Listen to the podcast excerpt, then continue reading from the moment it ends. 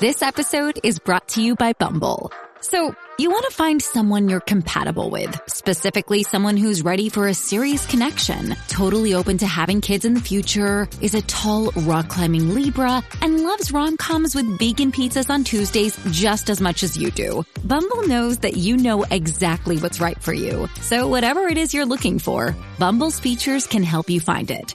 Date now on Bumble.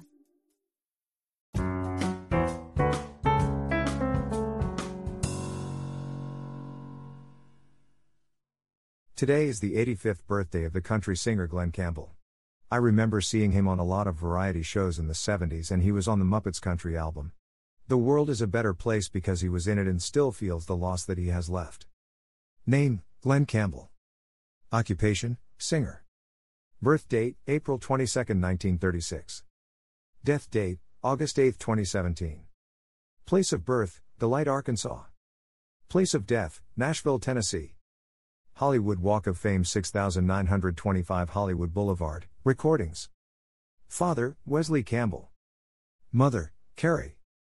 Wife, Diane Kirk, M., 1953, Division 1959. One daughter, daughter, Deborah K.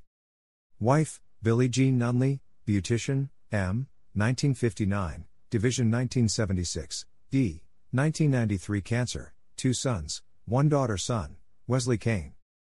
Son, William Travis. Daughter, Kelly Glenn. Wife, Sarah Davis, M., 1976, Division 1982, one son, son, Dylan. Wife, Kimberly Woolen, M., 1982, two sons, one daughter, son, Nicholas Caledonia, Cal son, Shannon Webb. Daughter, Ashley Knoll. Mistress, Tanya Tucker, country music singer, 1980 81. Best known for Glen Campbell was a country music legend known for such hits as Rhinestone Cowboy, Wichita Lineman, and By the Time I Get to Phoenix. Glenn Travis Campbell was born on April 22, 1936, on a family farm between Billstown and Delight, Arkansas. The son of Wesley, a sharecropper, and Carrie Dell, Campbell was one of 12 children. The family faced financial hard times, all the Campbell children pitched in to help pick cotton, but they were extremely musical, and Glenn displayed early promise in that area. At the age of four, his father bought him a $5 Sears and Roebuck guitar. Within a few years, Campbell was appearing as a paid act and performing guest spots on local radio stations. At age 14, Campbell dropped out of school to embark on a music career. He soon joined his uncle Dick Bills as part of the Sandia Mountain Boys, a band that enjoyed some success out of New Mexico. In 1958, Campbell put together his own group, the Western Wranglers. Shortly thereafter, Campbell relocated to Los Angeles. He took a job at the American Music Company, a small publishing house that employed a staff of songwriters. In 1961, at the age of 24, Campbell recorded the single Turnaround, Look at Me. Its modest success caught the attention of Capitol Records, which signed the young artist to its roster. With Capitol, Campbell became known as a skilled session guitarist and finger picker. He worked alongside such chart topping artists as Elvis Presley, Frank Sinatra, Merle Haggard, Dean Martin, Nat King Cole, the Righteous Brothers, and the Monkees, and joined prominent producers Phil Spector and Jimmy Bowen for their recordings.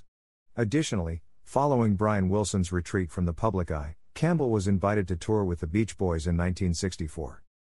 By 1967, Campbell was finally earning acclaim for his own work. Gentle on My Mind found its way onto both the country and pop charts, and his next single, By the Time I Get to Phoenix, also cracked the top 40. Early the following year, he took home Grammy Awards for his performances on both tracks.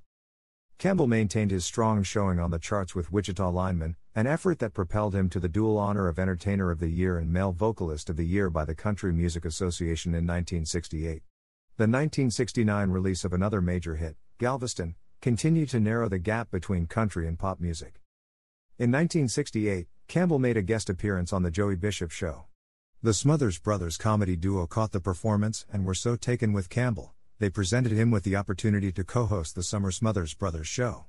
Campbell's ease, humor, and musical skill charmed audiences and impressed CBS executives, who offered Campbell his own primetime variety show.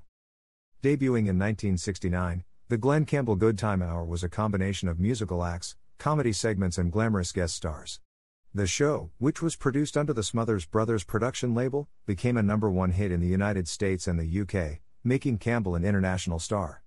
Additionally, the singer found success on the big screen, garnering a Golden Globe nomination for his performance opposite John Wayne in 1969's True Grit. Campbell's film career stalled shortly after his splash in True Grit, and his variety series was cancelled in 1972. However, he triumphantly reaffirmed his standing as a crossover music star with Rhinestone Cowboy, which topped the U.S. country and pop charts in 1975. Two years later, he repeated the feat with the release of Southern Nights. Beginning in the late 1970s, while dating singer Tanya Tucker, Campbell's abuse of cocaine and alcohol began to take a toll on his career.